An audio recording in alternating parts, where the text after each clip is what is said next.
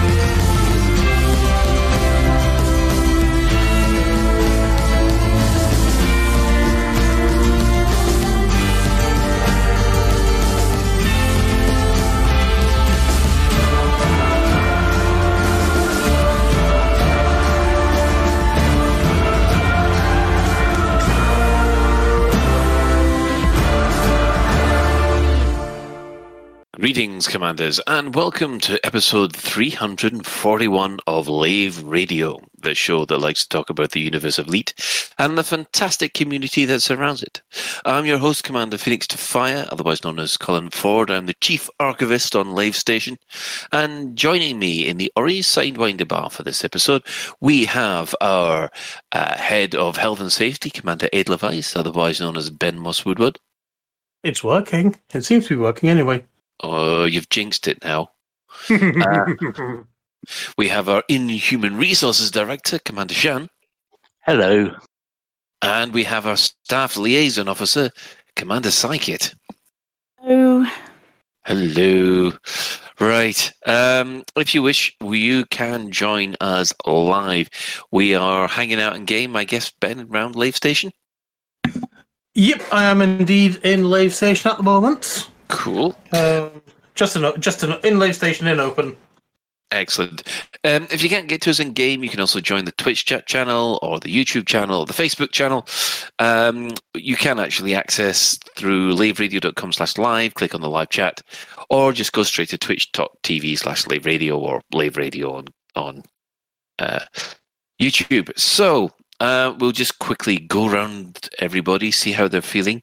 Um, unfortunately, one of us doesn't feel very well at the moment. Commander Psychic, you a bit poorly.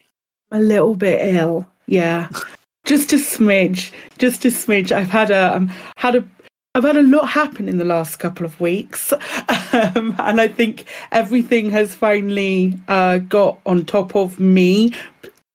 Metaphorically, before any of your weird people, Ben, make any sort of references, but everything's I've taken all wasn't even snickering. Not even a little bit. I've taken all of this tension that's gone straight into um, my back, and all, all of like the um, the shit that usually goes wrong with me has gone wrong with me.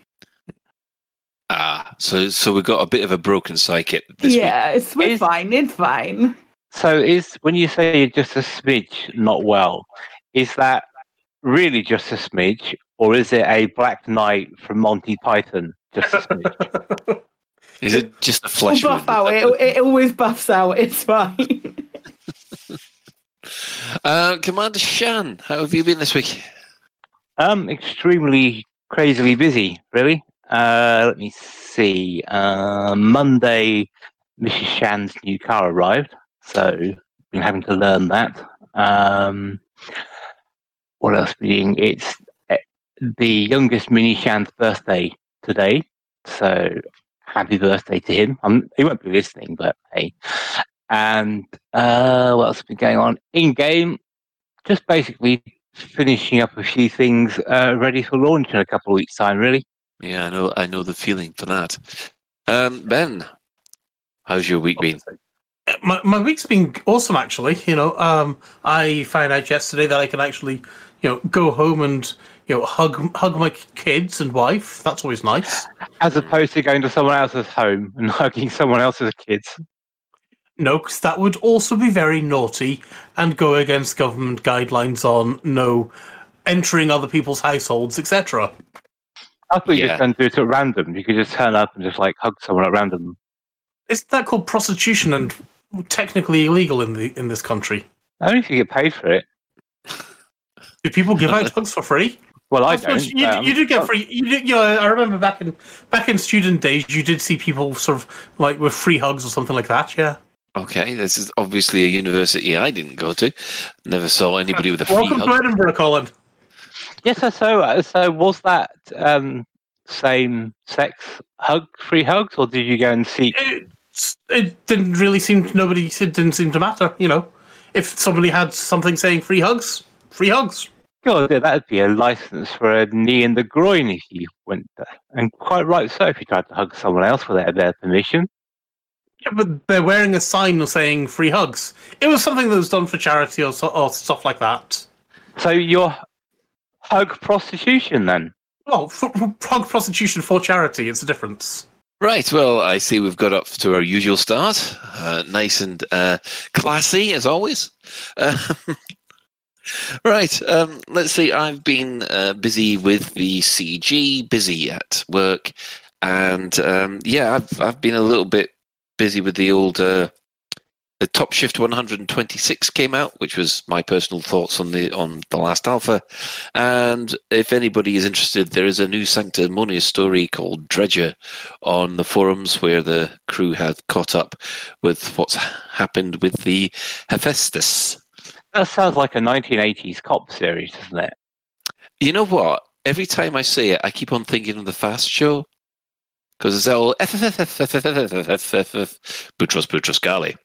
You know, How's that got to do with Dredger? I mean, Dredger would be the um, the the the alcoholic cop who skirts on the edge of being sacked in the law, but then ends up getting the person in the end. That's who Dredger is.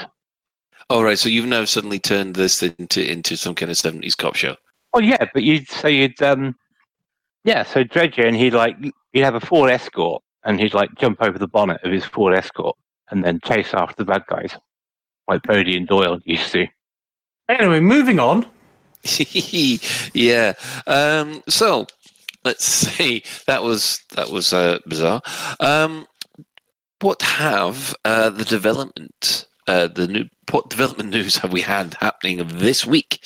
Well, um, first off, we had uh, a Polygon article done by uh, Charlie Hall, uh, where he was describing his experiences in um, Elite Dangerous Odyssey. Uh, the entire article is listed. It's taken him seven years, but Elite Odyssey has finally made him feel small. Um, I don't know about anybody else, but every time I look at the galaxy map, I feel small. But um, You are here, Colin. yeah, ooh, total perspective vortex moment. Don't don't even go there. uh, actually, Bruce, um, uh, community manager Bruce, uh, he was trying to. He, he, I don't, he's obviously not listened or read the Hitchhiker's Guide to the Galaxy because he was he was there thinking, I, I don't understand why I feel so scared when I look at the galaxy map, and then you have to explain to him what the total perspective vortex was. Uh, and he, he finally got it. And thought it was Kids these weird. days. Yes, kids. They they just don't know quality science fiction when they know they see it or hear it. So he doesn't know he where his towel is. No, he doesn't know He about doesn't, he, devils, he doesn't even know how about to need his towel. and he, he certainly will panic. Uh, Actually, talking about towels, though, do, do you guys notice on the ISS in one of their uh, webcasts, uh, they were doing things with their towel, shall we say? Uh, and there was definitely a couple of Hitchhiker's Guide to the Galaxy references that they were subtly making. I, I- used to, Go on, Sean. I used to enjoy wet towels in the changing rooms because you could like swirl them around and like. You're trying to get back onto prostitution again, aren't you, Shan? Moving on. No, no, not at all. Just that, just the towels. You'd like, and you could like get first years with them. Oh, I've just had a brilliant idea. Hold on. No, not that. Uh-oh. Uh-oh. Can I? Can I can. I can do that. And Shan can't talk. What you you were able to mute people? I can move Shannon to the audience, and he can't. We can do that. Wow. That's not nice. But then again, Ben, Hasn't put the somebody moved? down. yeah, put the Ben back. Come on, who's who's mucking about? He was he was banning Yeah. himself earlier. It was quite good, quite funny to watch. Anyway, Anyway, um, so I mean, enough if for I speak now. We do apologise for this. That we are now using Discord on our stage. This means that everybody's having fun, banning people, kicking people, um, and you know the usual Lave radio level of professionalism. yes, I always wanted them to have a um, a hitchhiker's towel as a, a special item that you could pick up from Beetlejuice, uh, but unfortunately, there's no stations in Beetlejuice. So yeah, Yeah, that'd be nice if we could get get something like that. So would it be rare good? Oh yeah, that's what I was thinking. You need a rare good. Yeah, red gr- red good of towels should be needed. Yep. Yeah. I'd be I'd be in favour of that. So, um, has anybody actually read the the article we suddenly tangent tangented away from? Yes, Yeah. And what did you guys think? I enjoyed it. It was good. Um, it was yeah, it was just a lovely little retrospective by a journalist who actually and obviously plays the game, Hmm. Yes. uh, as opposed to certain other people who report on video games and play them for two minutes, if that. yeah, Sean. Yeah, I was thinking the same as Ben about it. Really, it came across as very enthusiastic, and um, it it was uh, it was a good article if you weren't aware of the game um, as to the size, the scale, and all the things like that. And so yeah, I quite enjoyed it. Really, I mean, even though it sort of read a little bit like a uh, an in-flight magazine version of a review, but it, it was still competent. I still still enjoyed it. Yeah. Um.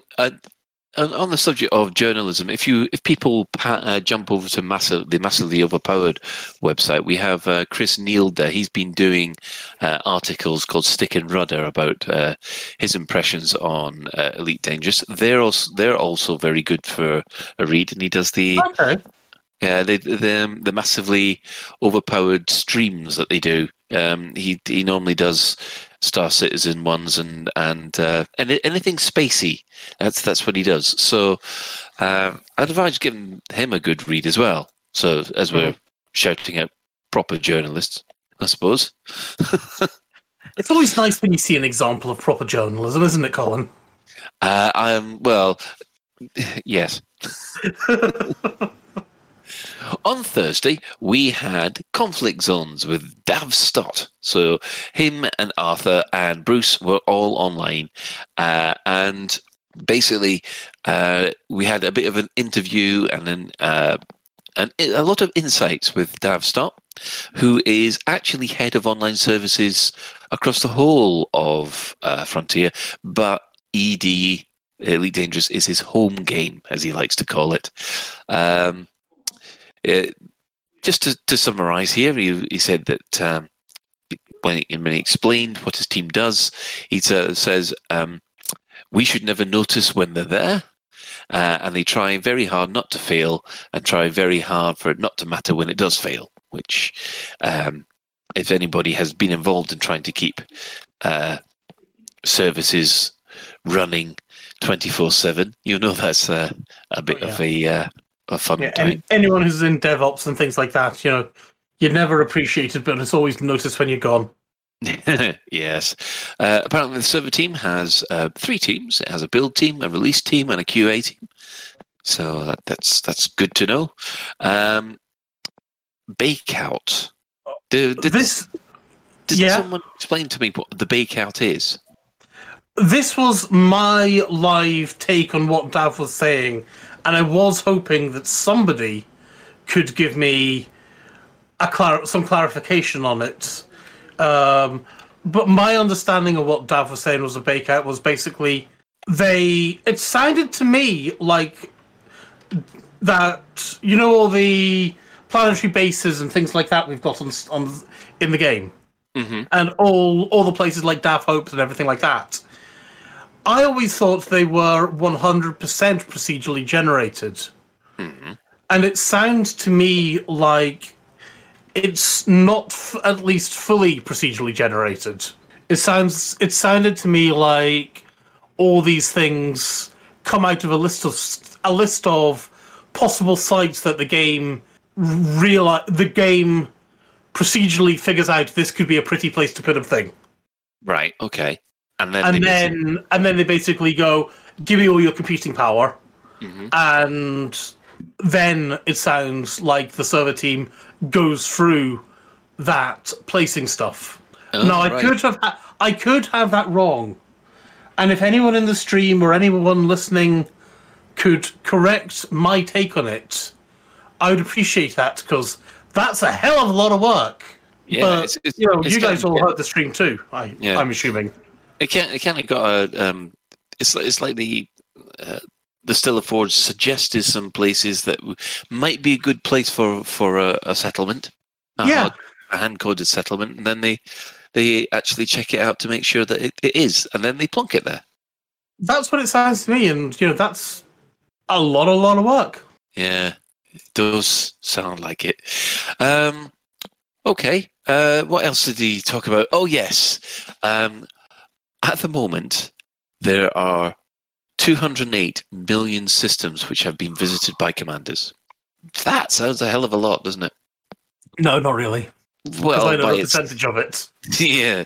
Um, individually, 208 million systems visited. That's absolutely fantastic. However, that is still 0.052% of the galaxy. We're not It's even at going 0. Up. I Getting know it's bigger, going yeah. up. It's going up. It's going in the right direction. So, so Maybe one many? day we might hit 0.1%. I love it. So how many copies and players have there been in the game in total in the game? Do we have an idea of that? Wait, What? Well, I was wondering if you've let's say there are 10 million commanders in the game, Yeah. then every commander will have. You can see where I'm going with the map, can't you? All right. How long would it take 10 million of us to actually map the entire galaxy? Well, also the also the average number of systems per player. not that many, I would have thought. The vast majority keep to the bubble, don't they? Oh, of course, I'm yeah. afraid we don't have the data. yeah. We don't have, yeah. And they ain't sharing. No, they definitely will not be sharing that kind of stuff, will they? Nope. They did. They did share the fact that there was uh, a phenomenal eight. Was it eight million free versions on on Epic? Something massive like that. And I bet you like seven and a half million of them have never even logged in. yeah, Um, which bring bring the I brought the actual player total to about twelve million base copies of the game. So Yeah. And I mean, I know I don't have the ability to see this, but I heard that on the Xbox and I guess on the PlayStation, there are achievements that you get for doing certain things. And I thought one of those achievements was you get an you get a, an achievement for buying a new spaceship. Yeah. And you know, that's something that you'd have thought, hey, everyone's gonna get that. And apparently even that number was fairly low actually. Uh, but I don't have, you know, I'm not on a, I don't even have access to see it on a PC or on a console. Sorry, and I, you know, if somebody can confirm that and find out how many people have done that, that's another awesome thing that our console players could let me know because I'd I'd be interested to know that kind of figures. Being a slight tangent, is that something you'd want to see for the PC version achievements? Well, I wouldn't mind seeing them on Steam. There's no reason why they shouldn't be on Steam. I wouldn't have thought. I I I, I love that kind of that kind of stuff. So that wouldn't be. I, I I don't miss it, or I don't like feel like I'm missing out by not having it. But I would still like to see it.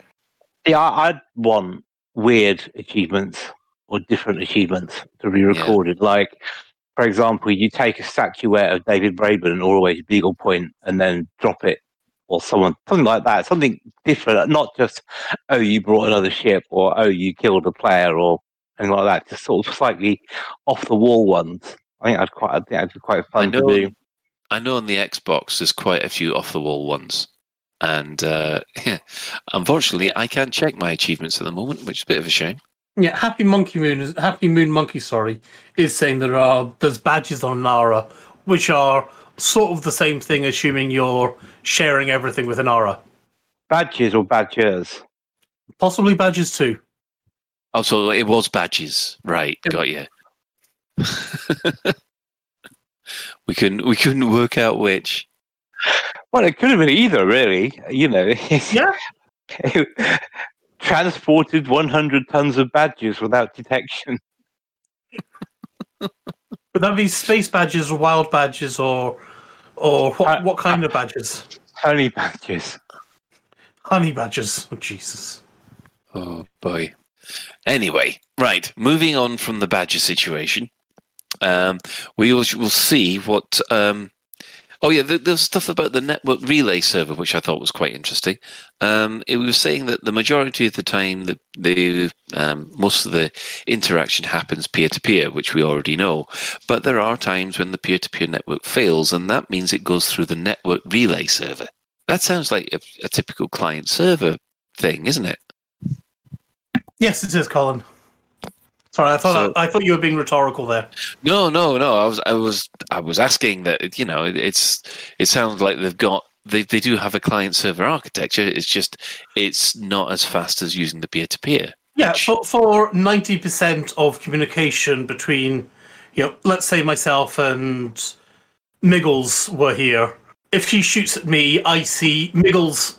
Miggles's PC tells me I'm shooting at you, Ben, and I tell Miggles' PC, no, you're not. I'm shooting at you, mate.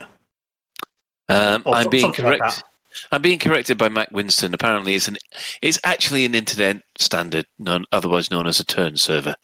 Uh, Yes. But yeah, so there you go. That's that's me being educated on um, network architecture, which I don't normally have to worry about. so uh, let's have a look at what has been. Oh yes, we had uh, Super Cruise news today, didn't we, with uh, Zach did. and Sally? Um, there was quite a lot of uh, stellar screenshots, um, usual Lego. I like. I have. not I liked them showing off people's um, stations, and yeah, I thought it was quite nice that, as well as going for the stellar sh- screenshots, they're also asking people to to treat them or get in touch with them with uh, Commander creations for you know as a as a wider catch-all for hey, here's a Cobra I printed on my 3D printer, or here's a Lego Cobra, or here's here's here's a poem I made. You know, You- you here- made a here is- poem? here is my here is my haiku. Piss off, Shan. No, I didn't. Go fuck yourself. Moving on. What? You thought I was going to ask you to recite yes. your poem? Fuck off. Move. Next week, then, No. Ben is reciting a poem. Jan, shut up. Move on. I had to write a limerick for my uh, my thing that we discussed last week. Go on, then. What was the limerick, Colin? Can you Oh, say right. Um, hang on a second. I'll have to look it up in there. This is Poetry Forum. Corner, listeners. Someone challenged to put the entire 3,000 word document into a haiku. I said, we couldn't do it. Anyway, we'll move on from that just for the moment. I will find it and we will talk about it later.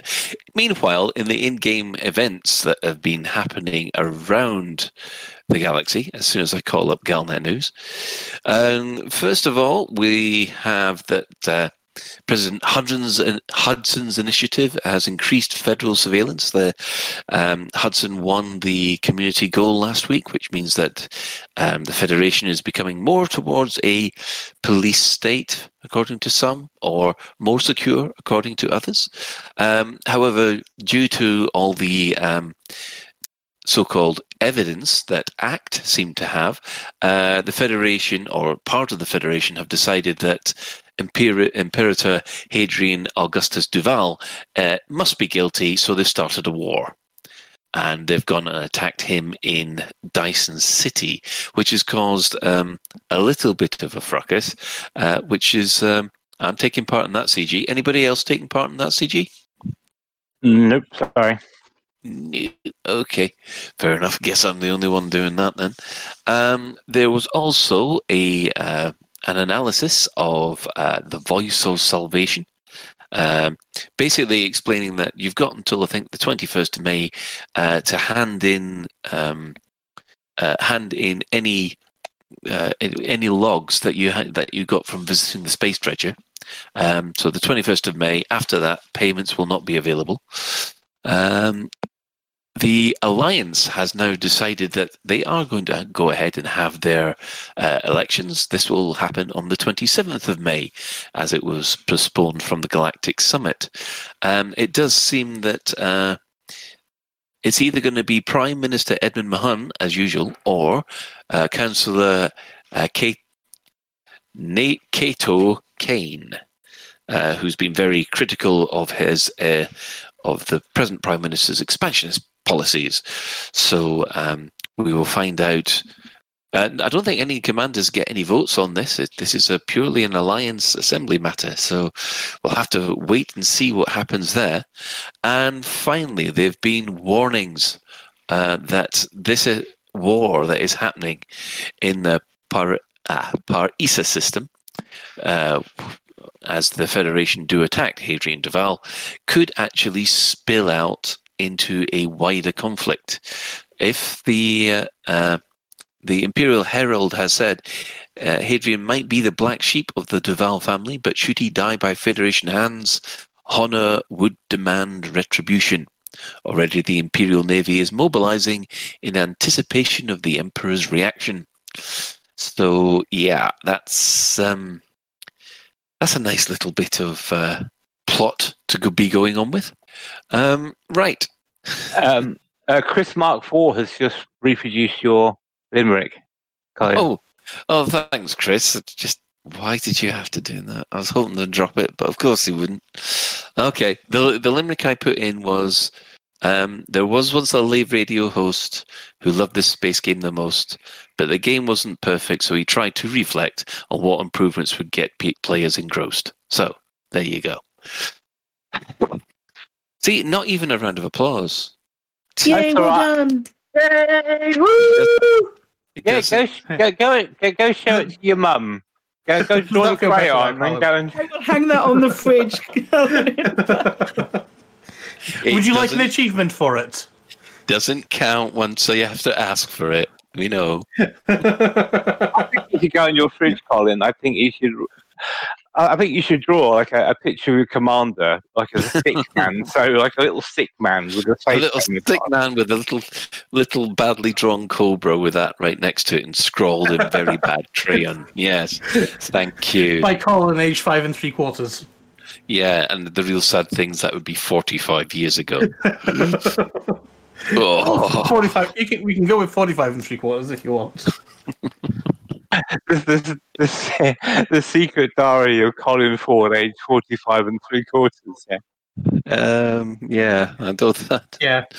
I think I was still presenting the show at that time. I think you were too, What? Colin. The same show. So today's This- show, you've still been presenting it for that long. It just feels like that to the listeners. Ouch! Just ouch! This, this is talking. What is this? Colin kicking day? No, I don't think so. I'm kicking Right. all of us for that statement. Uh, is that is? Let's just run to that time of the week, shall we? Store alert! In the bi-weekly newsletter, here come paint jobs for your art. In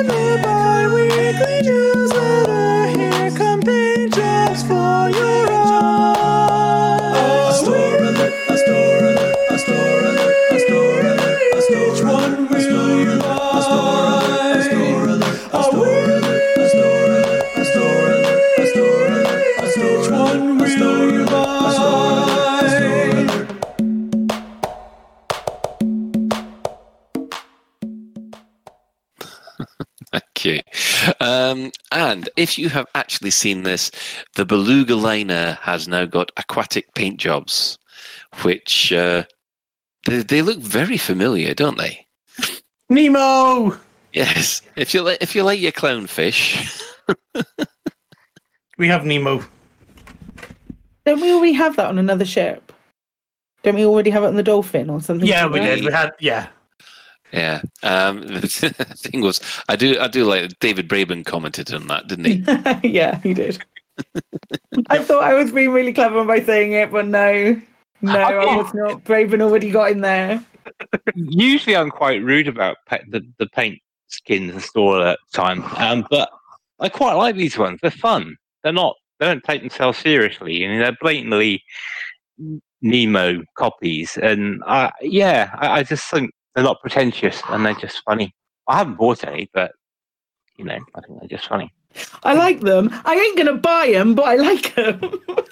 Uh, we just have to point out to FTM underscore Cloud Atlas that he needs new hearing aids because it is paint jobs for your ARCs. ARX, not ARSE, as he has been pointing out. You Would would sure? like- yes. Um, Commander DJ Tracks, he's American. He doesn't use the word ARSE. So, Um, the computer wrote a haiku for you, Colin. By the way, the what? the computer wrote a haiku for you. The computer did. Yes. No, Uh, you you will not read a, you will not read you will not read a haiku. Piss off, Shan. Move on. What is this about haikus? In Scotland, that's that's the cow that's further up the mountain than you. Up where the haggis lives. okay, that Yes. one got me. I like that. Oh dear, sorry, dad joke. Uh, right. Um, if you don't mind, uh, we will take a advert break, and we will come back with some main discussion points after the ad break. I spend so much time in my Imperial Trader, I find it really hard to meet people. I mean, when do you get the time to go to bars when you're taking on courier jobs for the military? But with VenusDating.com, it was so simple. I just put in my personal details and they found me my perfect match. I really thought it would be difficult, but Venus Dating made it so simple. With so much in common. We both like movies, walking along the beach at sunset. Browsing imperial shipyards. And of course, since we started dating, we've discovered that we both really love shooting Thargoids. Let your voyage begin with VenusDating.com for every first encounter.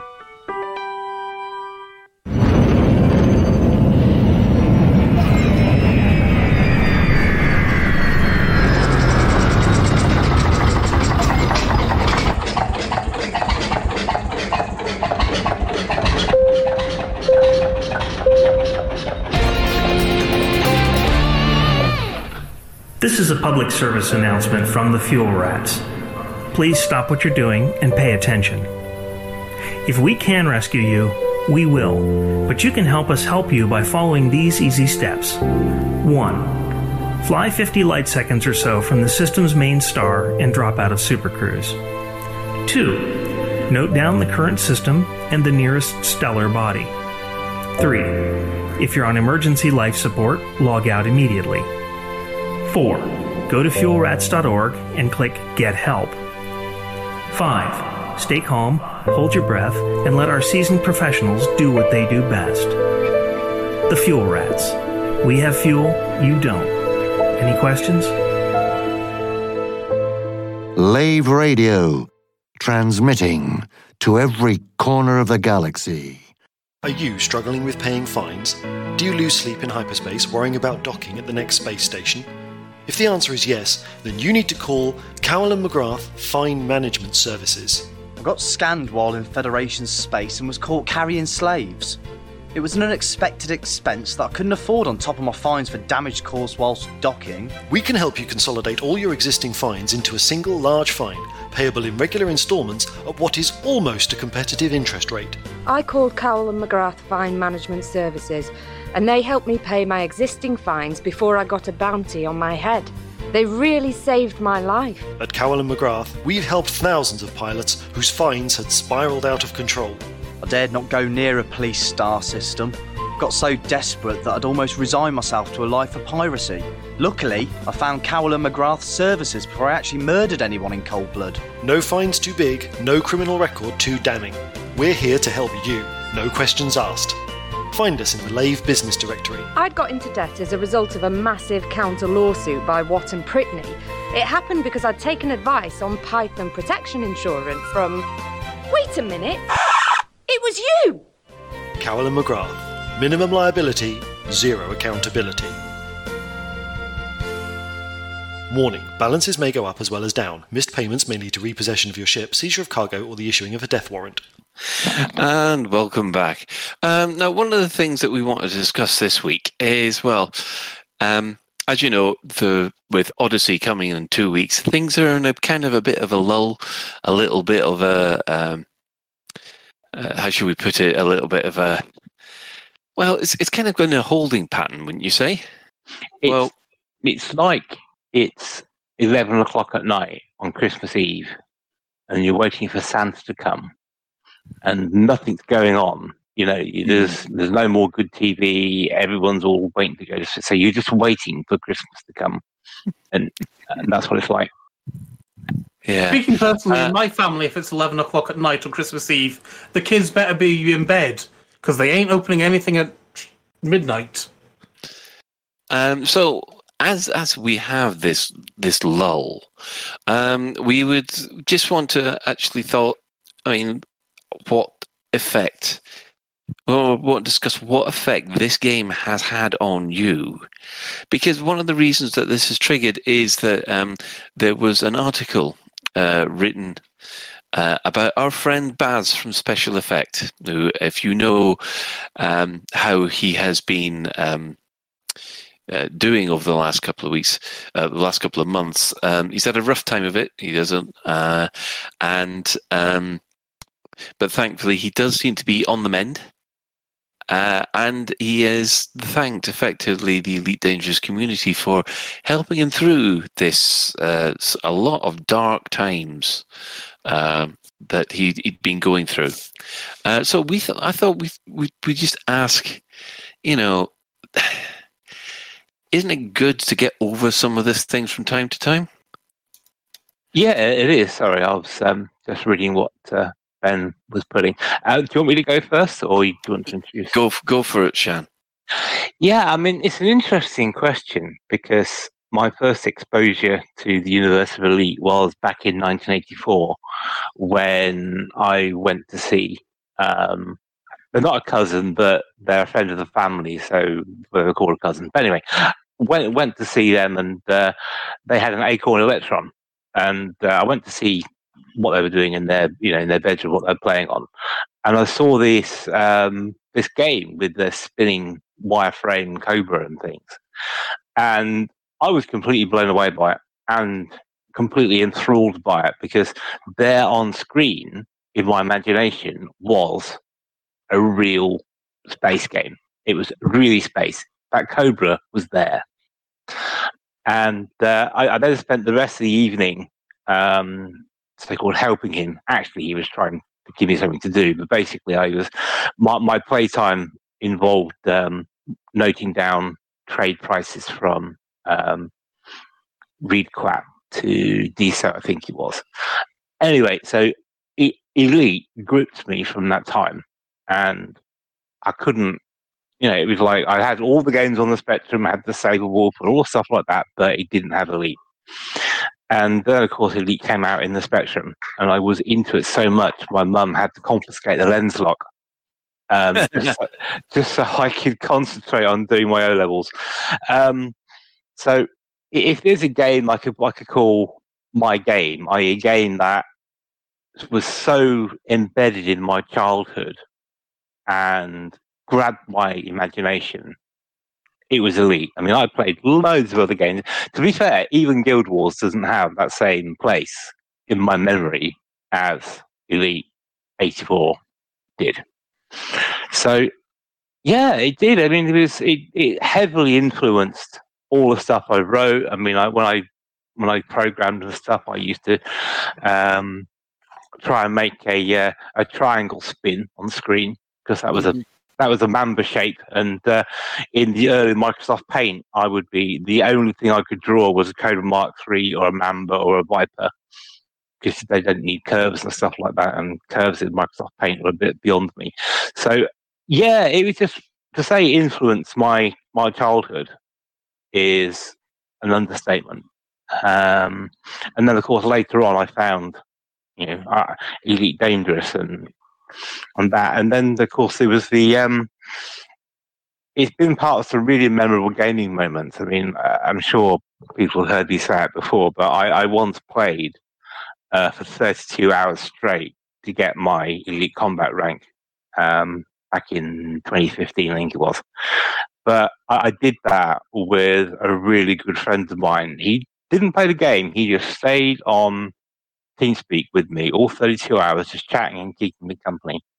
And what makes it special is a few years ago, he was unfortunately killed in a motorcycle accident. Um, so yeah, it's, a re- it's a loads of really special memories for me. Okay. Um, moving on from that little bit of heaviness. Um, uh, Psychic. I mean, this game obviously you've been streaming for quite a while. Mhm. Um, one thing we we we we don't actually. You've probably covered this in your own podcast and on your Probably. stream. It's yeah. How did you actually get into it? Because we we kind of get the feeling that you're not as old and crusty as the lot of us who started in '84. That's very that's very sweet. Um, no, I wasn't born in '84, so um, that would have been problematic for me. Um, I was the reason I got into Elite was that my best friend and my husband were playing, and I was sick, sick and tired of being this third wheel who was like, I can't, I can't play, I can't play Elite. I, I, I don't, I don't know what's going on. Um, it's it looks it looks really complicated, and um, I think I think Kremen bought it for me. I believe it, well, it was on sale on Steam, like it always is, and he just he bought it me, and I was like, uh, and he was like, just give it a little play, Claire. You won't like it. you, you you probably won't like it, but that's fine. At least you've given it a go. Yeah. So so basically, the, they sort of said, "Oh well, here you go." Yeah, it, was. Yeah, it was like, "S- there you go, love. Stop complaining. Yeah, stop complaining that you want to play our games and come and play. Um, play. You want us to play your game and come and play our game instead. And um, yeah, I, I just it's it's been really special. It's been really special to me, just in general. Um, it's and I was talk. I've been I've been talking to um like lots of different people. Uh, I in a really happy position where I'm happy to talk to lots of different people about how they feel about Elite Dangerous. Um, and it's been so instrumental in helping out so many different people in so many different ways um, that it really um, it, it really needs to take credit for being such a wonderful game. I mean, the rest is history. And yes, everybody talks about the um, the community and um, that nonsense because the community is fantastic, and we're never going to stop talking about how wonderful the community is.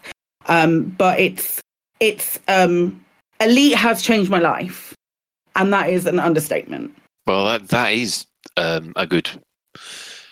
Uh, yeah, that's that is a very positive thing to take from from just a computer. Is it just the fact that it provides uh, an a, a way to escape A little bit. There's- situations? I think there's a um, there's definitely that element of um, I really like flying a spaceship. I really, really like flying a spaceship, and there's always been um, in in my life growing up. There's always been like not necessarily a fascination with space, but um, anything that involves um, a, a- game which might have a little bit of a space leaning, or in, involve the spaceship in some way, or um, has these beautiful vistas like um, Elite Dangerous has. Um, it's it, it's always sort of interested me, and I used to make little. This is I'm such a nerd. I used to I built a model of a Thunderbird Thunderbird One. I built when I was very very little. When I was like six hmm. or seven, I built this little model of Thunderbird One. It wasn't very good, and then me and my dad made an, a, a, a, a building of Oh, it was one of those pre-built kits where you could build. I think it was Challenger or something that um you could like put all of the little parts together. And literally, an Airfix kit. I think so. I think it might have been something like that. We're talking like very early nineties. Making me feel so old.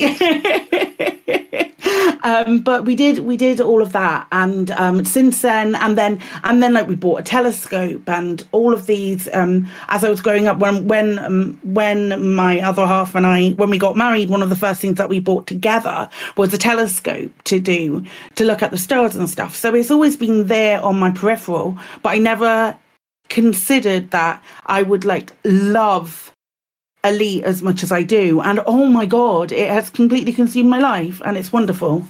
Well, just want to say, uh, Psychic, don't worry a thing about making a Thunderbird. I'm assuming a um, model model Thunderbird.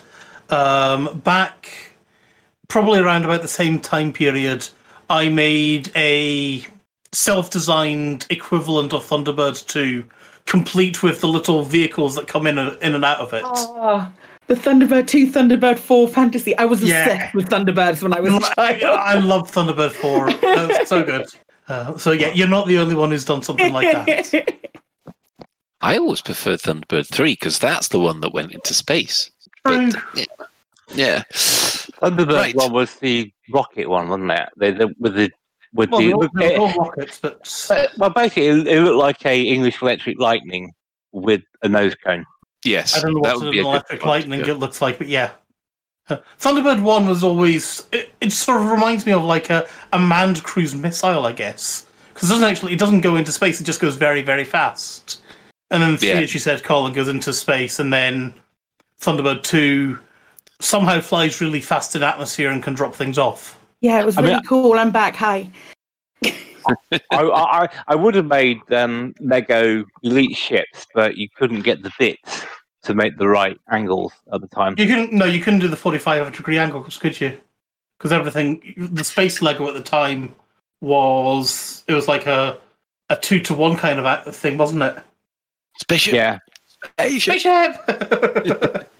oh, I love I love Benny, and Mm. I I do not understand why Lego didn't do a resurgence of space Lego after the after the Lego movie. I don't get that.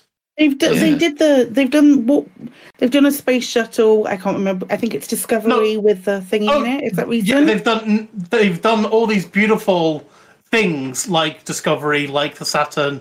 I think there's even an ISS.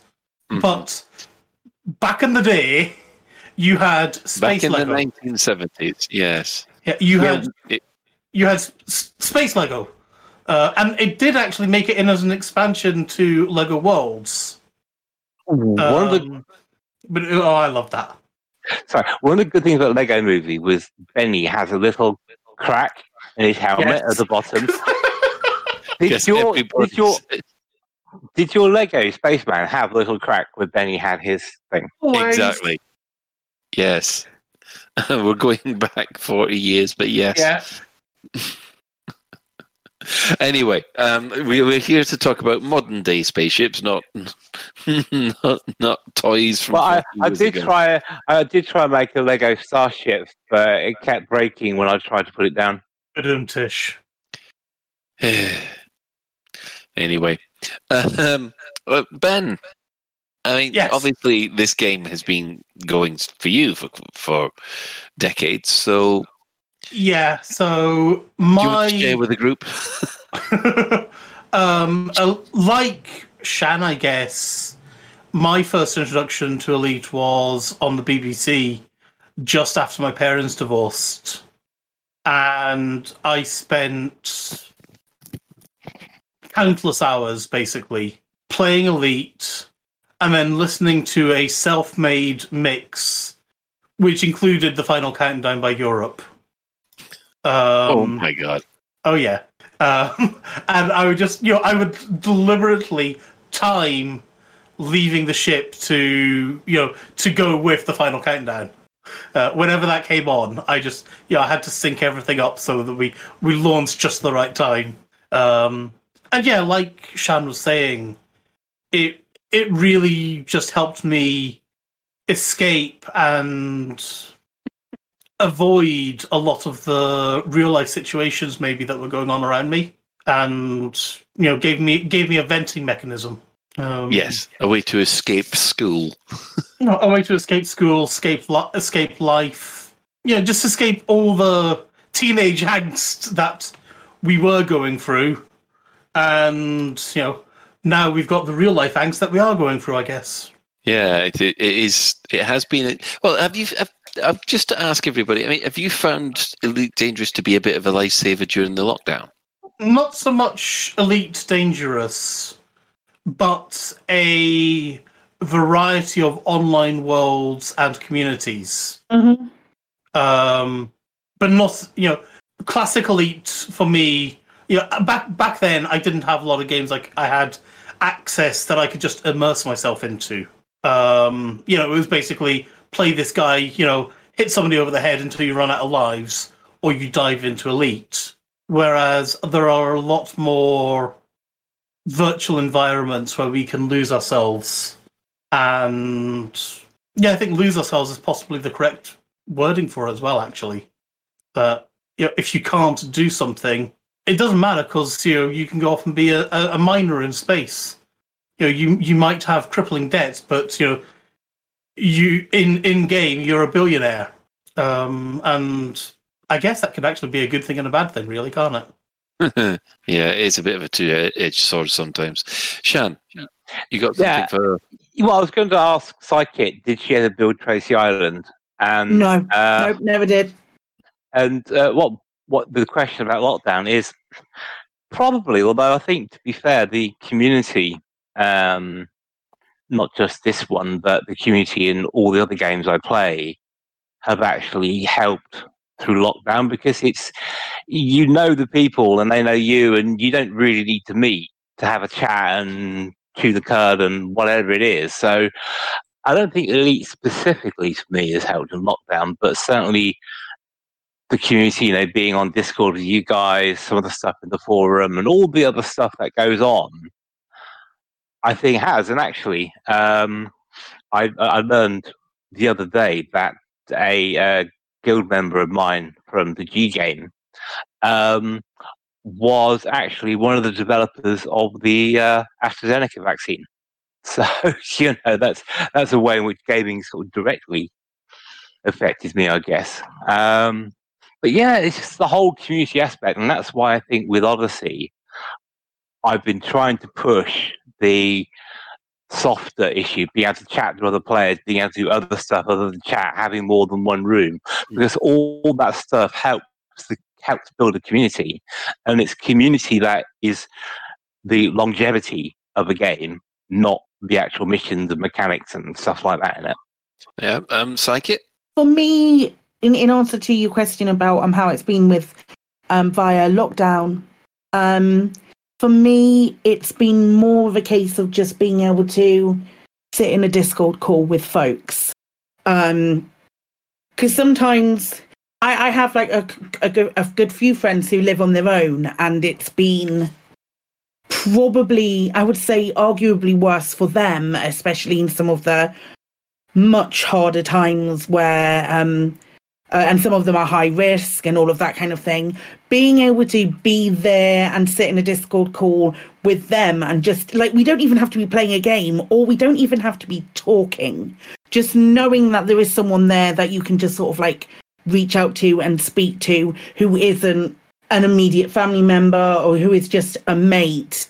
Just being able to sit in that call with with friends and just know that they're there if you want to just chat shit for one moment and then it goes back to silence again it's been it's been really really nice it's been a really nice thing to be able to have and yeah elite has played a part in that because we all play elite but um there's it we play other games as well but it's really nice Yeah. Um, well, let's see. Uh, I mean, I've I've found this game. It's quite ironic, really, when going back to the, the old days. Um, let's see. In the old days, I, I did always like these kind of three D shooter games from you know all the way from the original Star Raiders and the old Atari. Uh, now I'm really showing my age. to uh, games like uh, Star Trek and, and Codename MAT, which in the old days were these the closest you got to proper dogfight, you know, um, 3D dogfighters and, and things like that. And then Elite comes along on the spectrum in '85, I think it was, and um, yeah, it just kind of that game, which oh, I just discovered Traveller about the same time. uh, because those two games were pretty, they felt similar.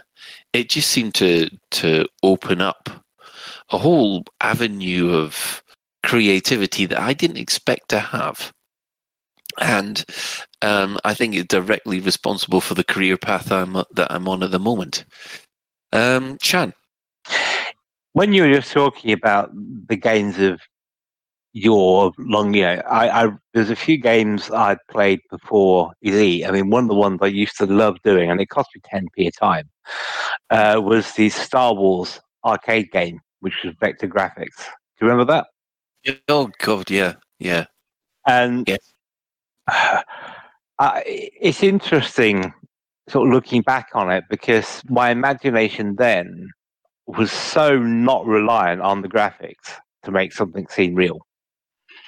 And I don't know, maybe I'm just thinking of going forward now, maybe we've in some ways been spoiled by the quality of the graphics and stuff. Is the, is the graphics now so good they're replacing the imagination, and maybe replacing the imagination mean they don't have the same nostalgia generation as what we used to. See. But yeah, it's, it's, it's an interesting one looking back on where he came from. Do you remember a game for the Spectre called Starion by Melbourne Yes. House?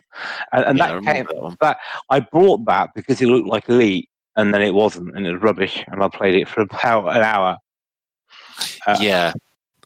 Uh, there was a lot of games that tried to to replicate what Elite had, and, and t- until Chris Roberts came along with Privateer, I don't think there was anything that came even close. I think there was something called the Federation of Free Traders, which was um, an absolute elite ripoff.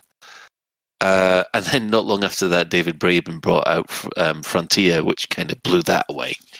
But um, yeah, I mean, I know what you mean about the Star Wars arcade game because when I was playing that arcade game, yes, the graphics represented uh, the space battle, but in your mind, you were still you were in a proper X-wing, Yeah. especially in the sit-down cabinet.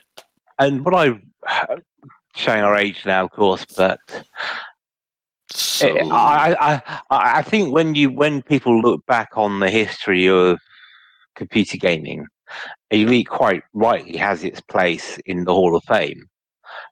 But I think it's somewhat underappreciated because everyone thinks, oh, Mario and Zelda and whatnot.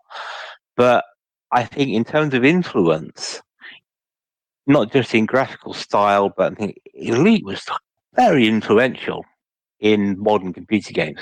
Well, yeah, I mean the the original um, the graph the Grand Theft Auto guys have, have said basically they wanted to do Elite but in a city, uh, where you could do anything you wanted to, and that was the idea, and it it certainly worked for them.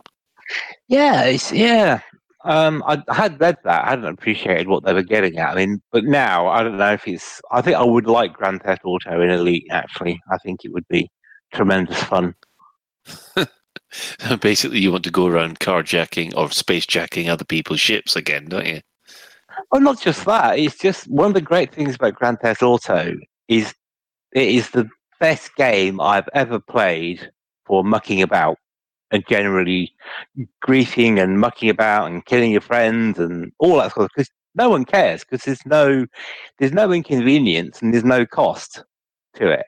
And that's what I really like about it is that it's possible to go around put sticky bombs on someone's car and then just blow it up when they run off. Would love that sort of thing elite. Yeah, but you see, uh, the the one difference is is that Elite is basically uh, an online game where if you do put sticky bombs on someone else's ship, that's a new form of uh, griefing, though, isn't it? Yeah, but it's only griefing because they've actually lost something. If you blow someone's car up in Grand Theft Auto, the cost is so trivial, it doesn't matter. Yeah, th- there is that. I mean, I mean, as the as the decades unravelled, uh, I mean, obviously, Frontier and First Encounters came along. Um, ben and and Shan, did you get into those those games at all? No, I I missed uh, Frontier First Encounters because at the time I didn't have a machine I could play it on. Um, and I will, you know, a little bit later on when front when front when first encounters came along, uh, I was sort of more into university and doing that kind of thing rather than playing video games all the time. Yeah. Versus most of the time. Yeah. Sean? Yeah, I mean, First Encounters, uh, sorry, Frontier Elite 2 was the first game that I ever stayed up all night and played when I first got it. And FFE, a little bit less so because it was a bit buggy, but yeah, just that kind of draw. I mean, I was I was thinking back when Ben was talking. Um, I think I have reached elite combat rank in every version of Elite I've ever played, and I've played most of them, apart from the, Nintendo one. Um, so that just shows how much of an enduring impact it's made. Is I want to spend the time doing it. Yeah. I mean, uh, let's see. I mean, I, I, guess I'm going to have to go through the list. Let's see. Um, done the BBC, done the Spectrum. Uh, I got to Elite on the Spectrum. That's the only other one I got to Elite on. Commodore 64, uh, Amiga, PC, uh, and I think that is about it for the original Elite. I ne- I've always wanted to play Archimedes Elite, but uh, but never been able to because obviously Archimedes were like blooming gold dust back then. Uh, did anybody actually get a chance to play that version? Uh, no, I didn't know. I was really being disappointed at the Atari ST and the Amiga version of Elite because you just basically fired green bogies at the ship. yeah, and depending on what your lasers were, was how f- much for how much faster your green bogey was. Yeah, and, uh, and the way to the way to kill all the ships was basically um, it was fly maximum speed and shoot them for the rear gun when they're a dot. When they're a dot. Oh, I never did that. I went in for a full dogfight because otherwise it would be too boring. I didn't care. Anything to get to elite.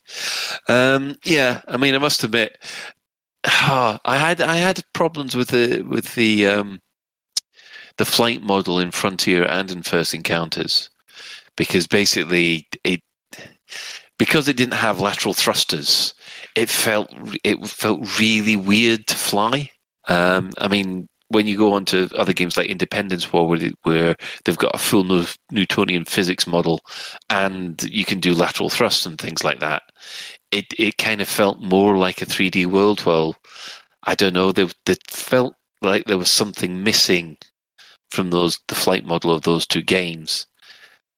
Uh, I, get, I, guess this is just my opinion. I mean, what do you guys thought of the those two? Colin, you've got you fail to remember that you appear to be the only person who played iWar. I forgot. Yes, I, I was just Colin. Did you ever do the Phobos mining laser trick? No, I didn't. What was the full? Explain the Phobos mining laser trick. Well, what you could do is if you equipped your ship with a mining laser, you could mm-hmm. shoot the moon of Phobos, and if you time sped it up, it would count as a kill. So basically, you could you could just sit there with a mining laser shooting at Phobos, and you'd get elite within a couple hours. Yeah, I didn't realize that. Um, yeah, I do have to point out that uh, Mac Winston's quite right that uh, JJFE, which was John Jordan's patch that came along uh, to both Frontier and First Encounters, they um, that actually gave you the full 3D experience. But I didn't get that, get hold of any of that kind of stuff until I think about a year before Elite Dangerous was announced on the Kickstarter. So um, fair play to all those that, that got hold of it. Um, oh no, we do have one, two people have played iWar games. We've got the Wintermute and Bitstorm. They've played the iWar games. I'm not the only one, so yeah. Did you ever play Battle Cruiser 3000 then? Are you daft? No. Did you? No. Yeah, I think I, speaking of games you're the only person of, there was a game that I was trying to get set up for Retrolave, but just as Retrolave was dying. Oh, yeah. there, was a, there was a game called Station Terminus, which was done by the guys who eventually turned out and wound up making a little known game called um, oh not uh, not Sky uh, Skylanders. That's it. You know, so th- they turned into the the studio who did that. Oh right. They they made a very good for Newtonian physics game called uh, Station Terminus, and I seem to be the only person who's, who I know who's ever even played it or even heard of it. But it was a very good game for its day. Um, just set in the Sol system, Hmm. uh, but again, like classic Elite, I put this would be it was released in the very late '90s, I think, um, and I put an awful lot of hours into that in my maybe just after I left university, um, or just as I was sort of finishing up university or something like that. That kind of time period. Yeah, we have to point out to Little Biggin that Battle Cruiser 3000 did exist, And I don't believe you. and I hate to say it, it let's let's just say the flame war from the game creator, uh, a certain Derek Smart, uh, was far more entertaining than the game ever was. I th- um, you you might uh, see this. Uh, I have to be very careful. If think if think you say his name three times, he turns up in the forum. But um, he- he's a very harsh critic of um, Star Citizen, which is uh, yeah. I, I, ha- I have a two part question for us all. Oh, okay. Um, and it will bring us back on track, I promise. Um, what do you think are made Elite so special to us? You know, you know what was it? The graphics? Was it the story behind it? What was it that sucked you in with Elite? And my my other question is: Do you think it still got that capability to suck you in in the same way? Oh, who'd like to take that one? I'll go. Go on. Um, for me, and this is going to seem like a really obvious answer. Um, it was being able to play in a play with my very very with my best mate in a game that he loved and he'd had that whole experience of growing up through um through the game and then also to be able to play the three of us together it didn't happen very often like we would like me and me and Kremen would play uh, more FPSs than um, Little Biggin would and then the fact that the three of us managed to play something together um, was really special and remains really special for me. Um, do I think that it still has that edge? Absolutely, I do. Absolutely, I do because I have um, I have people in my squadron who have been playing for like four or five months and are pulled in and sucked into this beautiful space. Um, and yeah, um, absolutely, I do. 100%. I think it still has it. I think Odyssey will bring in some, not all.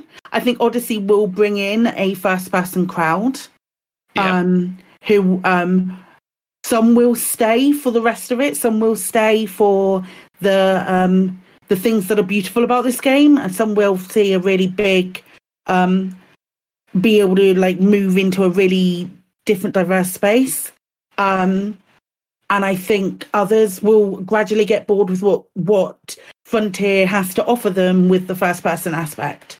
Um but yeah absolutely chuffing lootly, i do. Excellent. Ben, have you got an opinion on these? Yeah, I'm just wondering, are we talking about classic elite or elite dangerous or just in general? yes So okay, so That's that's These- nice and helpful. yeah, the escapism part for me at least is getting into my cockpit and just flying away. Mm. And that hasn't changed since you know 2014. Yes. we still have that six years on, uh, and we we will still have that with Odyssey. Um, and I also, but equally, I get that in other games too these days. That's the, that's the difference for me between young Ben and current Ben. You know, I've got different, I've got alternatives now, and like Psychic mentioned, you can also escape and be together apart, to use a phrase, hmm just by jumping onto a Discord server or a TeamSpeak server or Ventrilo, you know, as and just hang out. And you don't even have to say a word, but you know that other people are there. And knowing that somebody is there listening to you breathe without it getting creepy well, oh, thank thank goodness for that. is actually that's very reassuring, I guess. And just you know, somebody somebody knows and cares about you enough just to be there and not even say anything, but just they're just there. Right. And that, that's awesome. Excellent. Um, let's see. I mean, what about um, any elite that? Oh, Shan, do you want to quickly? Um, well, no, just in Ben's last sentence, um, the theme song from Cheers sprang to mind. Uh, dear. Except you can't buy a beer in the bar yet. True. Yeah. Um, right. Let's see. What was about any elite that's like you? Well, obviously, it was the fact that you could forget about things and you for sort of an hour maybe a half an hour now you were a, a pilot in a spaceship and it made you feel as if you were a pilot in the spaceship um, and obviously when elite dangerous comes along not, not only you're a pilot in the spaceship you're a pilot in a spaceship in a galaxy and the galaxy is full of people that are also in their own spaceship that you can talk to if you choose to um, that itself was that itself was was basically mind blowing, especially uh, for someone who was just used to the game, uh, the Elite Dangerous experience being a solitary experience. Then all of a sudden, when you've got other people in sharing the galaxy, then it just it blows it up to uh, a huge. It, it blows it up a huge proportion, and uh, does it has it still got it? Yes. I mean, I'm I'm still playing. It is feeling like you know it's an alternative that I can drop into for for a while when I need to. It's like it. Question for everybody that I've stolen, quite literally. What is it that keeps you logging back in? Um, Ooh, Shan. Sorry, what was the? The question: What keeps you logging back in, apart from the ability to be insanely cruel to people? Um, now I think it's the potential to try and find that wonder I may have missed somewhere. Um, uh, because you know we, we look back and we think, oh, our first inter- hyperdiction, our first combat with the Thargoids, our first exploring the the combat, you know, the Thargoid base and all that sort of stuff. We you actually made your jaw drop and go, wow. And what keeps you logging back in? It's probably the, the thought that somewhere there's something else that no one's seen or done yet. Um, and the, the very radio friendly answer is I'm on this show every week, and if I didn't log in, I'd have nothing to say. Ben, what is it that keeps you coming back every time? It's the glory of flying a spaceship, frankly, you know. And I can be as happy pootering around late or a bar or, you know, an installation as I am running missions, as I am collecting cargo, doing CG, doing mining. Mm-hmm. You know, I can I can have as much fun doing what I'm doing just now, basically, and just flying circles. Because who cares? I'm in a motherfucking spaceship. So basically, you can have as much fun playing with yourself as you can with other people. Um, Ah, dear, had to go there, didn't it? Of course, of course it did. Yeah, it did. Um, ooh, let's have a let's have a think. What does keep me coming back? It is. I have to agree with Ben. It's the flight model, and the fact that I feel like I'm in a spaceship. I am flying a spaceship. I am for the for that hour or so. I get a chance to when I get a chance to. I'm not sat at a desk. I, I feel like I'm actually in my Mhm. spaceship, and it it takes you away for that for that hour, which can be in some cases just a a lifesaver. Yeah. Uh, what about yourself, Psychic?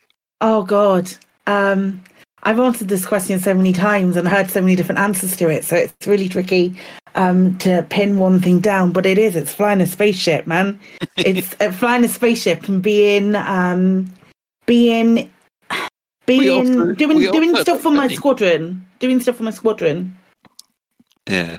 as well. Like um, like oh, we're at war. Oh, I can do stuff and I can see it have an effect in game. That kind of thing. Um, being a bit of a bit of a BGS nerd. Um, but yeah, it's flying a spaceship, man. I'm never gonna get to do that. I'm scared of getting on a bloody plane. I'm flying a spaceship. Shan, uh, do you want to take the final point on this one then? Well, I was just about to ask the question: Is uh, how many of you have actually played it in VR? And I was making a statement that for me, seeing it in an early Oculus, was it the, no, not not the CV one, the one that came before that anyway.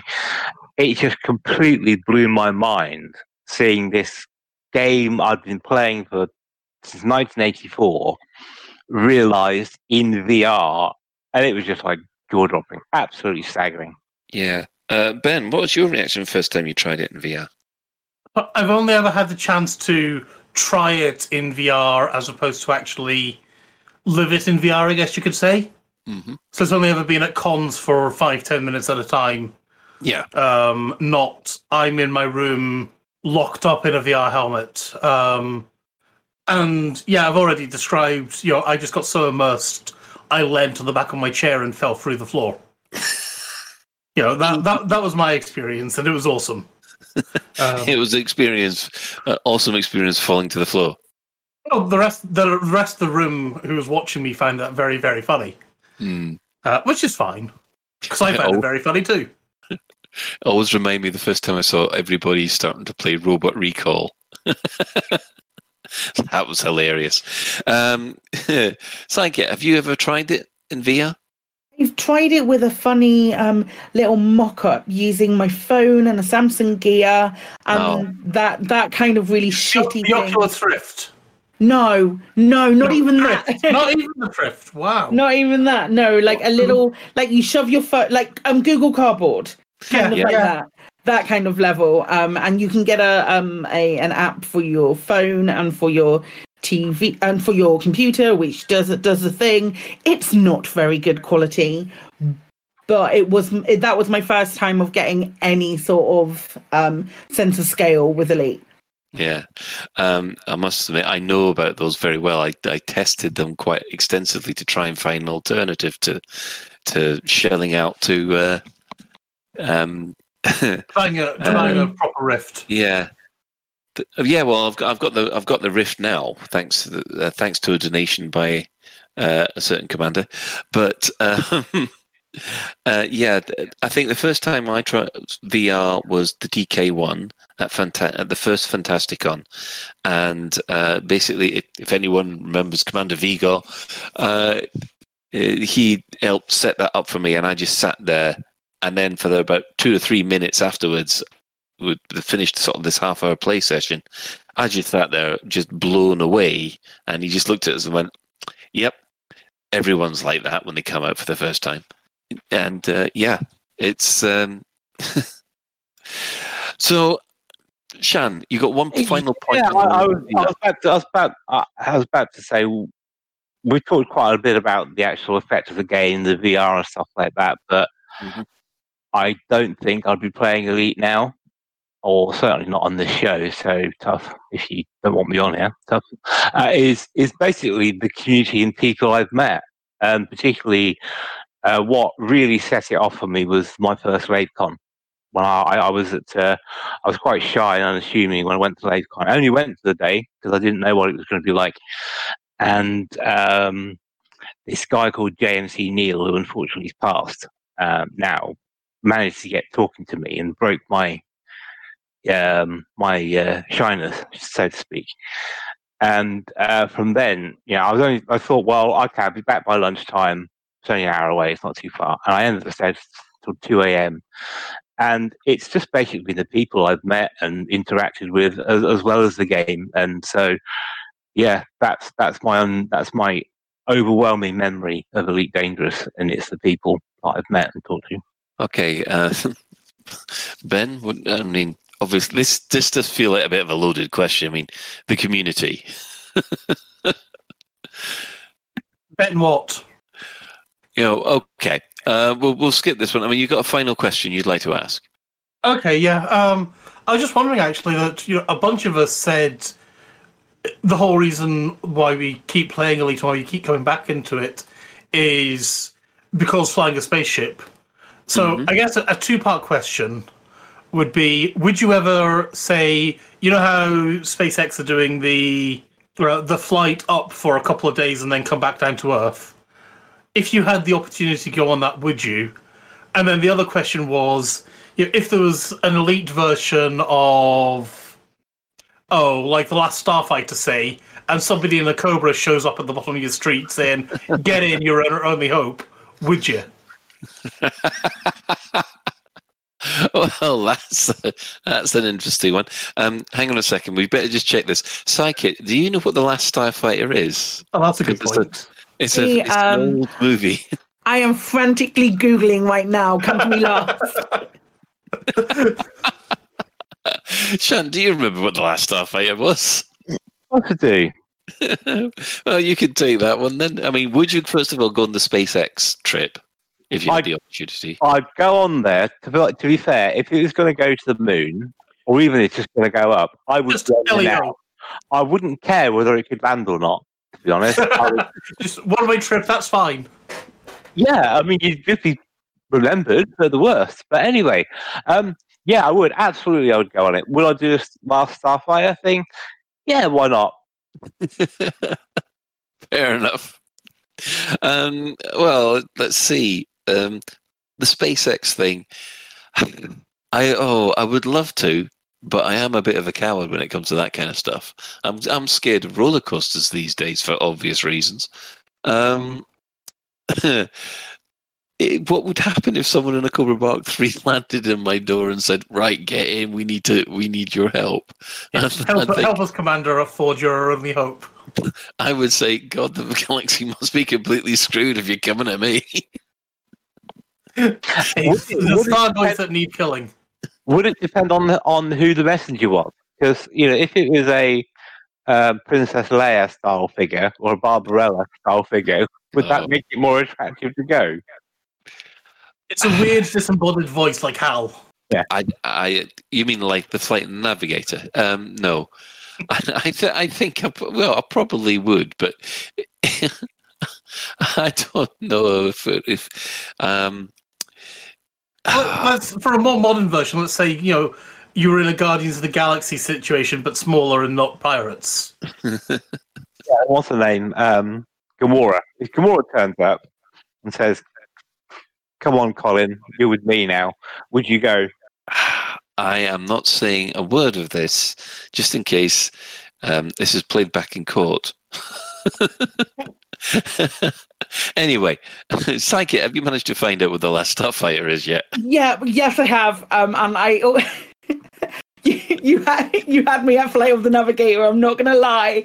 Uh, I love that movie so much. Um, uh, no, I wouldn't do SpaceX. Not a chance. Not a chance. I hate. I'm so scared of flying. I'm like Kate, Katie will attest to how scared of flying I, I am. The last time we shared a flight together, we got off, and she said, "I'm very, very, very. You, you should be very grateful that I didn't kill you because you were so scared." Anytime there was the tiniest bit of turbulence, I would grab her, and she was like, she was trying to sleep, and she hated it anyway. Well, so it's not really flying you're scared of; it's unplanned landing. I'm. I don't. I don't like the idea. uh, I. I don't like the idea of crashing. I don't know if that's a weird. Thing. I think that's a fairly normal idea. Um, but um, if somebody, if like the flight of the navigator turned up, and when um, I need you, uh, we need you to do and do some flying. We're in a, we're really sophisticated spacecraft. I'd be like, heck yeah. Mm-hmm. Also, I can be really confident to say heck yeah because I know that that is something that will never happen. the, more, the more you know. So Ben, it's a question to you then. The same thing. If if Wilma Deering turned up in the ship, would you go Wilma Deering? I would go even if it were. Oh, what was John the name? Barrymore. Even if it was. I, I was going to say Twiki, but okay. right. Anyway, uh, I think on, on those those uh, fantasy notes, I think we'll have to leave this discussion here um, and move on to the community corner, which has been which uh, a lot of things have been happening in the last week or so. Um, the first thing to note is the Dark Wheel are ready to expand out of nine puppies. Uh, they want to get to greater than 75% system influence. And let's see when uh, what's this next part of the LFT 9 uh, 509 testing yields. So um, good luck to the Dark Wheel. Uh, they're making reasonable progress, I do believe. LFT 509 is tangibly their final goal. Although I'm seeing some people saying, you know, if we can't get to LFT 509, maybe we could get up to Polaris. Ah, now there is something interesting Polaris is still um, that that's still uh, permit locked, and it was integral to the last uh, the last plot, wasn't it? Yep. In uh, Frontier First Encounters. Um, right. Well, Commanders Orange, Phoenix, Exorcist, and Admiral Flaps have created the Pilot's Lounge, which is a community hub, for want of a better term, with the ethos that all commanders are welcome and the hope to inspire community spirit, conversation, and collaboration. Um, so that's a new uh, Discord, which you can find at discord.io slash pilots underscore lounge. Now, um, also Do you want me related. to make you a coffee Colin? Uh, yes, I think I think I need one. Okay. Um, now, also in relation to Commander Orange Phoenix, um, let's see, Commander Beetlejude and um, a lot of streamers, which are Pixie Wifey, Reeler Admiral Flaps again, uh, Dream Squasher One, WK Jez, uh, Captain Metissi. I do apologize if I got that one right. Maltmeister 77 and Baker Flame. Um, they are wanting to help out uh, Commander Orange Phoenix because he's helped the community so much with his work uh, with the SPF. Uh, SPVFA and Sag- Sagittarius I. However, he's he's the um, he's got access to um, let's just say a subpar machine, which will probably not be able to run Odyssey. So they'd like to run um, uh, a, let's see a um, a couple of uh, community fundraisers so that they, he can uh, afford a decent machine uh, to play Odyssey when it comes out, and on top of that, if there is any uh, money left over from once the target is reached, then that will be donated to Health in Mind Scotland. Um, the streams will start on Saturday, the 15th of May at uh, uh, 1700 hours UTC and run for 24 hours, with each streamer doing a three to four hour show. And there will be giveaways and fun events on each stream for everybody to get involved. So um, that's helpful for um, Orange Phoenix. Uh, also, now, uh, Psychic, you can explain about this. Um, you are the Flight Assist team are doing a week long charity event as well. Yes, we are. Um, it's from the 22nd.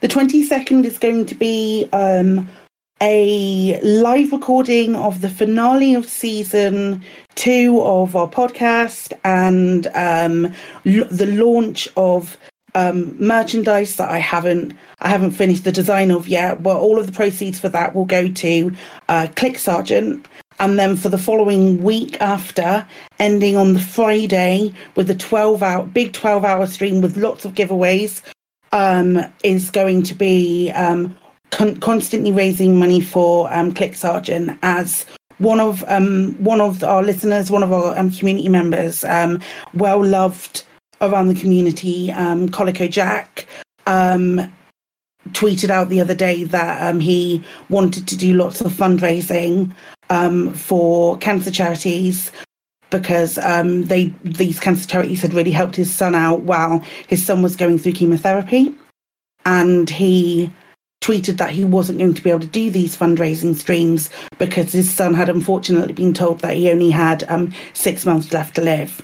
So, um, because fuck cancer, the least that we can do is um, do what we can to raise money for um, a really wonderful cause. CLIC Sargent helps out a lot of people, uh, um, young people in the UK um, who uh, and their families who are suffering through cancer um, with grants, with um, per, um, uh, all expenses paid. Um, uh, accommodation while um, the child is going through chemo, and then also, should the most devastating thing happen, they help them through that as well, amongst a shit ton of other things.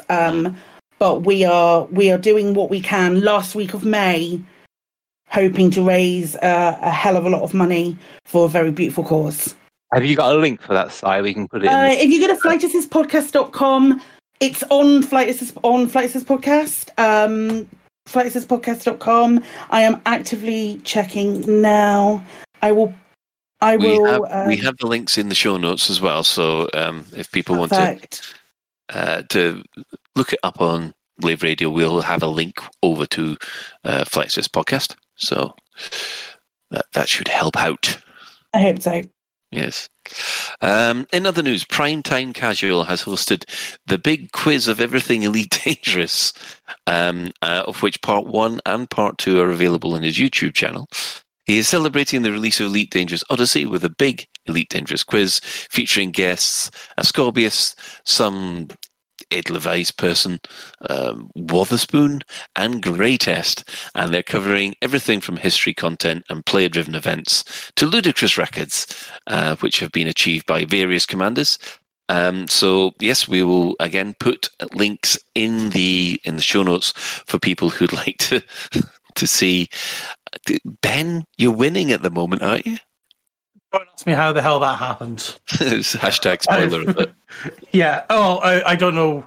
I I went into this thinking, okay, I'll do it for a for a giggle, and I ain't gonna, you know, I'm gonna suck so hard at this. It's just, but you know, whatever. You know, I'm going up against Wotherspoon for God's sake.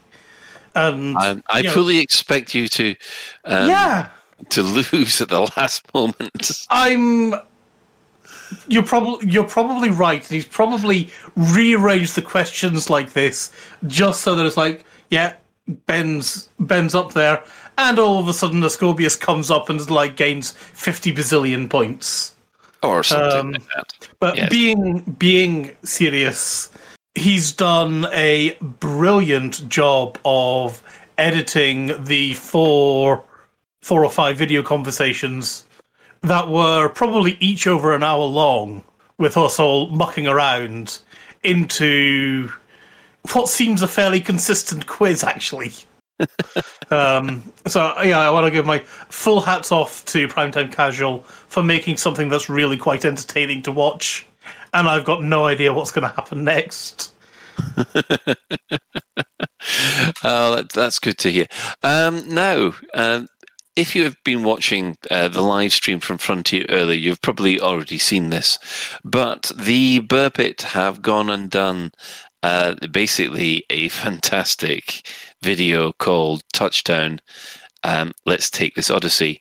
It's it's, it's a cin- it's a cinematic uh, with music created by Tom Cook and vocals by Helly, who you will be uh, familiar with if you'd seen the video. Let's jump together. Um, and I do believe we can play the video here.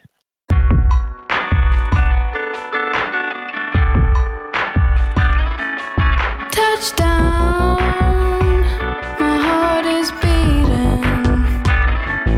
See the dust on my feet, feel the weight on my bones, hear my breath in my head. I am free for the first time. Touchdown, my eyes are believing my friends on the ground. Hear the steps, hear the sounds. Watch them fly to the hills. We are free for the first time. Let's start this odyssey. First steps in front of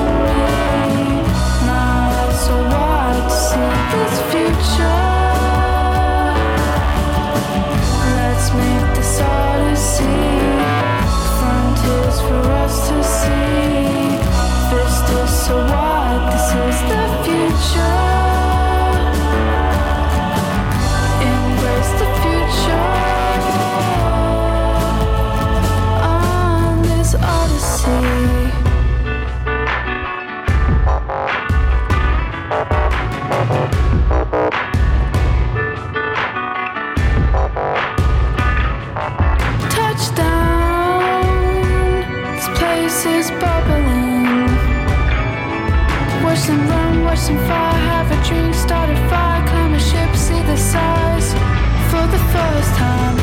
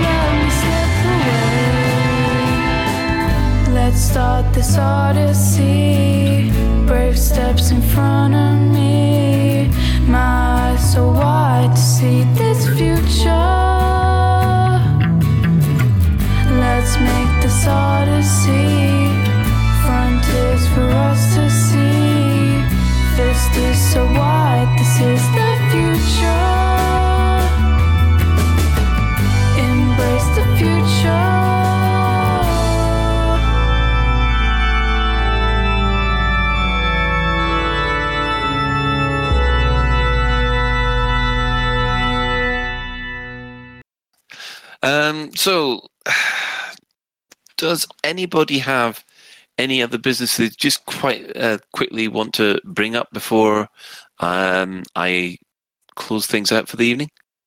Eight days till Odyssey. How is it only eight days to Odyssey? That's madness. Well, nine days. Oh, Nine days. was- was- I wouldn't. I I wouldn't count on being able to do. yeah, much. don't play it on the Wednesday. Don't do it. It's not worth it. I'll be fine. I think I think by this time Wednesday we'll be playing it. I have faith in them. Well, someone will be playing it. Just maybe like It might it might just be David David Co. you know, Arthur's going to be like, "It works for me, guys." I don't know what you're talking about. Yeah, I mean, was anybody actually jealous when you saw Davin and them thought actually still playing the alpha? Yes, It's like, what are you doing, you cheeky shits? Why are you doing this to us? exactly. Yeah, they have to work. Alpha. They can't just sit and play the alpha and then they're, they're probably looking at it thinking, "Oh crap, that doesn't work. Oh crap, I've got to fix that. Oh no, I've got to do this." So they're so they're not really playing the alpha. They're generating a to-do list. Could be a bit of both. Yeah. Um, well, we're going to have to uh, thank. Uh, we've, we've had uh, quite a few uh, comments on the YouTube channel, so we'd like to thank um, uh, Snowstalker36, uh, Joe Sa, uh, and also uh, Commander Mask Me ECC for all leaving such nice comments on YouTube. We're, we're a little shocked because I thought YouTube comments were supposed to be um, abrasive. See, I think that's this is proof of the multiverse theory. Yeah. So um, yeah, thanks for thanks for watching YouTube, fellas. Um, do give us a like and subscribe on YouTube if you if you if you like us. Oh, you had to get that in, didn't you? You couldn't did. mention YouTube without saying like and subscribe. Everyone's And- got it. it and is- don't forget to forget ring hit that that bell icon.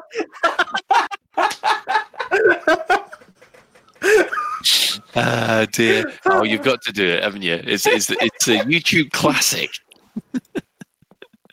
ah dear. Right. Enough of the cliches. Um, so we'll give some shout outs to uh, everybody around the community. So first of all, our sister station, Hutton Orbital Radio, it broadcasts on a Thursday at 8.30 GMT. You can tune in at twitch.tv slash Hutton Orbital Truckers, or if you just want the audio, go to radio.forthemug.com. For the discerning commander that likes a bit of CQC action, check out the CQC Discord at discord.me slash Elite Dangerous CQC. Uh, we'll give shout outs to the following Elite Dangerous podcasts. Uh, they are Loose Screws, Elite Week, Flight Assist, uh, Elite Cast for the Spanish speakers out there, um, the Canon Podcast, the Fatherhood Podcast, Squeaky Fuel, System Chat, Guard Frequency, and Allagrab A B. Um, yes, Ben, what's up? So I'm just going to give a special shout out to Commanders Mephisto, Mac Winston, Chris Mark IV for some weird reason, and the Brimstone, who have joined us whilst we've been trialing out Discord's on-air stage thing, um, and they they've heard all the stuff behind the scenes too. The poor so and so's. Yeah, it wasn't worth it. It was not No, worth it. It was definitely not worth it. Well, we think it wasn't worth it. So I don't know what they think. But yeah, we, Yeah. s- s- thank you guys for that. Are we giving out backstage passes next week? I don't think we're giving them out, but maybe people can join us. I don't know. Um, for those of you who want a literary discussion about sci-fi and fantasy books, um, please subscribe to the Data Slate podcast, which is created by Station Commander Alan Stroud. Um, following this, we have the latest Galnet News Digest that's provided by Commander Wotherspoon and Commander Beetlejude. And would like to thank all those who have chipped in in the Twitch chat. And who's buzzed the Ben today? Absolutely nobody. I've been in open and I've just been flying with myself. So Ben remains unbuzzed. so you've only got Come yourself on, community. Kill him, please. So, also special thanks to Commander Tokuso for creating the, who created the music for the introduction of the show. Um, and that is it. Oh, hang on, is this another alert? Go on, Chris. You got it. Oh, Chris got a shout out. uh, dear. Anyway, that is it for another episode of Lave Radio. If you'd like to get in touch with the show, you can email info at laveradio.com, hit us up at facebook.com slash laveradio, tweet us at Lave Radio, or you can join our Discord server by going to discord.io slash Lave Radio. We have a TeamSpeak server where commanders like to hang out and chat, which you can find at teamspeak.laveradio.com. Yeah, TeamSpeak. It feels so quaint these days. Um, do get in touch if you have any questions or if there's anything you'd like us to discuss in a future episode. Uh, Lave Radio is recorded live on a Tuesday evening at 8.30 uh, British summertime and streamed out at laveradio.com so slash live. So thanks to Psychit, thanks to Shan, and thanks to Ben, and special thanks to today's tech specialist, Commander Ventura. So until next time, Commanders, fly safe, and if you can't do that, fly dangerous.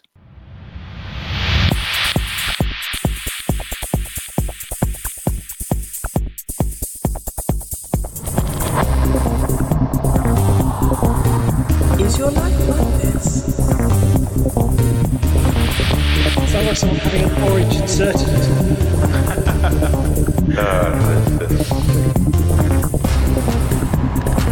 You need a safe word. Space can be lonely.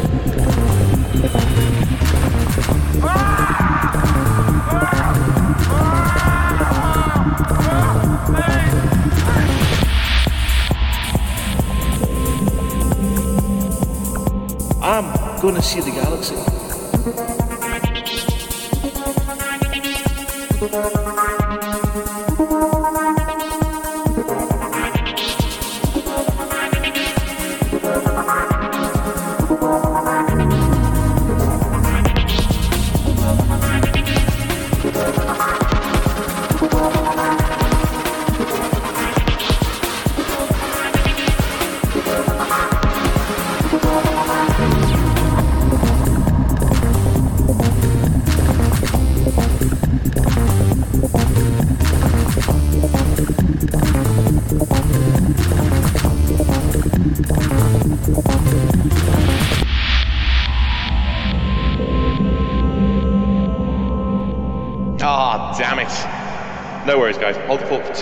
I'll be right back.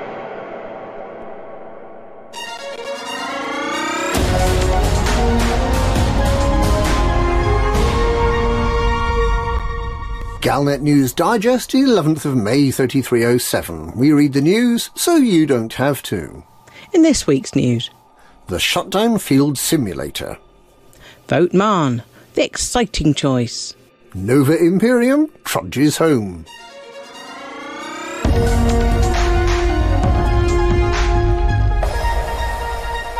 Commanders who earned the Kill Warrant Scanner Award by helping President Hudson clamp down on the civil liberties of federal citizens have discovered that their shiny new module has a secondary use. This miraculous kill warrant scanner is able to scan a ship at a range of 6.6 kilometres in just two seconds. This makes it the king of kill warrant scanners. Like many such modules, it has a resale value of zero, which means it costs nothing to rebuy if your ship gets destroyed, and it costs no more than 100 credits to transfer between stations. But its special party trick, when you've just encountered a party of hostile pirates whom you might just about be able to take on single handed, is to shut off your ship's power. Deploy this module at your peril. The 4.8 megawatts this 1.3 ton module consumes not only makes it glow cherry red, it ensures that none of your core modules will be functional due to a lack of available power. If you're one of the unlucky ones and you've never experienced the terror of a Thargoid shutdown field, try fitting this module to your ship and you too can see what it's like to have all your modules go offline simultaneously. Even if you manage to get your power management sorted out just right, so you can run this module and still have the rest of the ship functioning, there's still a frisson of excitement to be had, knowing that turning on your zero G defying space coffee machine will tip your power plant over the edge and cause your life support to malfunction. Trying to use your space electric toothbrush means your thrusters go offline. Getting your hands on this module was totally worth being complicit in the creation of a federal police state, wasn't it? Helping to create a police state in which every communication, every word, every thought of every federal citizen will be available for President Hudson and his cronies to read. In return for your very own shutdown field simulator.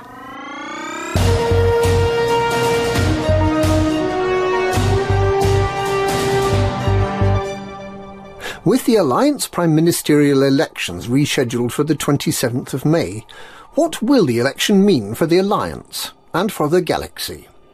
While not exactly perfect, the Alliance model has quite a bit going for it. Each star system within the Alliance is self-governing, allowing a high degree of local autonomy. That sounds great for democracy, but it isn't really. At least some of the Alliance's member systems are dictatorships and anarchies, where Alliance citizens have little or no say over how they're governed. Regardless of local politics, each system, depending on its population, sends at least one representative known as councillors to the Alliance Assembly, where common policies and treaties with other powers are agreed. Unusually, the Assembly does not have the power to create laws. Laws are a matter for individual star systems. However, the Assembly can vote to impose sanctions or take other corrective measures against member systems whose laws are incompatible with Alliance policy. The Prime Minister is elected by councillors in a form of semi-representative democracy, consensus politics, and behind-the-scenes machinations in what, given the Alliance's love of hallucinogens, are almost certainly smoke-filled rooms. Being the Prime Minister is a thankless task of non-stop brokerage and mediation, and no Prime Minister has ever been popular enough to be elected for a second six-year term. Most of them don't even make it to the end of their first term. And the reality is that a fair bit of the Alliance's decision-making is the work of unelected civil servants. On top of all of that, the Alliance military is almost entirely autonomous from the Assembly. The six fleets, made up of ships owned and run by Alliance member systems, are commanded by an admiral. And the six admirals, known as the Council of Admirals, are effectively in charge of Alliance security and a fairly large chunk of its foreign policy. There was for a time a constitutional figurehead alongside the Prime Minister. The President managed diplomatic relations with the other superpowers and non-alliance independent systems and bridged the constitutional gap between Assembly and the Council of Admirals. The role was abolished in 3305 after President Gibson Kincaid, with the help of Admiral Yamamoto of the Council of Admirals, attempted to become the effective supreme leader of the alliance by having executive powers transferred to the President. Edmund Mahon, by delaying the prime ministerial election by three months, has made himself the longest-serving prime minister ever.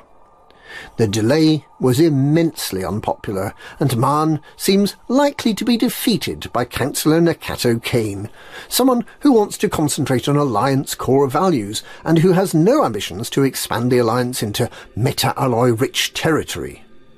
Mahon tried and failed to get the Serious Defence Cooperation Treaty accepted by the other superpowers. Had this been accepted, humanity might have had a unified approach to Thargoid incursions.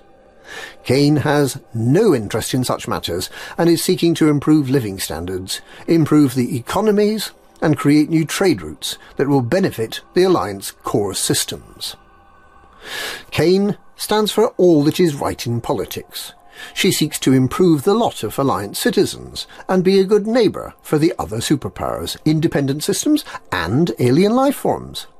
Mahon, often thought of as being beige and boring, is the candidate who will expand into Thargoid territory, steal their meta-alloys and fight them off. Mahon is the candidate who will keep the Alliance relatively interesting.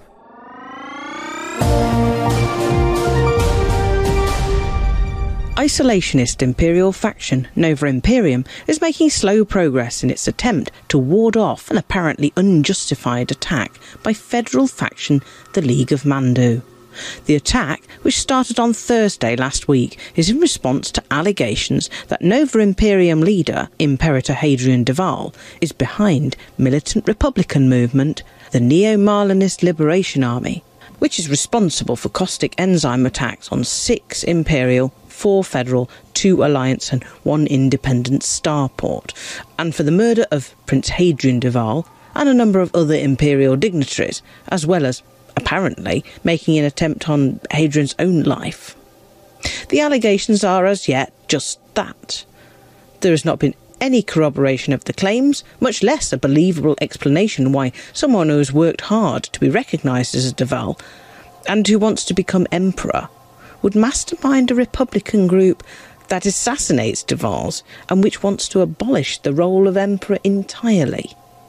A suggestion has been made that Hadrian is simply trying to remove those Duvals who are closer in line to the throne than he is. However, Hadrian was already far more likely to become the next emperor than Mad Prince Harold, and besides, that doesn't explain all those bombed starports. Despite the lack of evidence, the League of Mandu attacked Nova Imperium. And right now they're probably wishing they hadn't. In a terrible war of attrition, Nova Imperium has barely hit 20% of the target it needs to win decisively. The progress it's making may be partly down to the sterling efforts of Nova Navy. But if it's slow going for Nova Imperium, the League of Mandu is achieving far less and is suffering catastrophic levels of ship loss. It took Nova Imperium four full days to hit the bottom rung of the ladder. That means that those who helped will get a small payout. It looks unlikely that the League of Mandu will get to that rung at all. Nova Imperium will win this war. But with hostile Imperial faction, the Periesi Empire Consulate standing by, there may be more troubles ahead for the embattled Imperator. And that's this week's Galnet News. Galnet News. We read the news so you don't have to.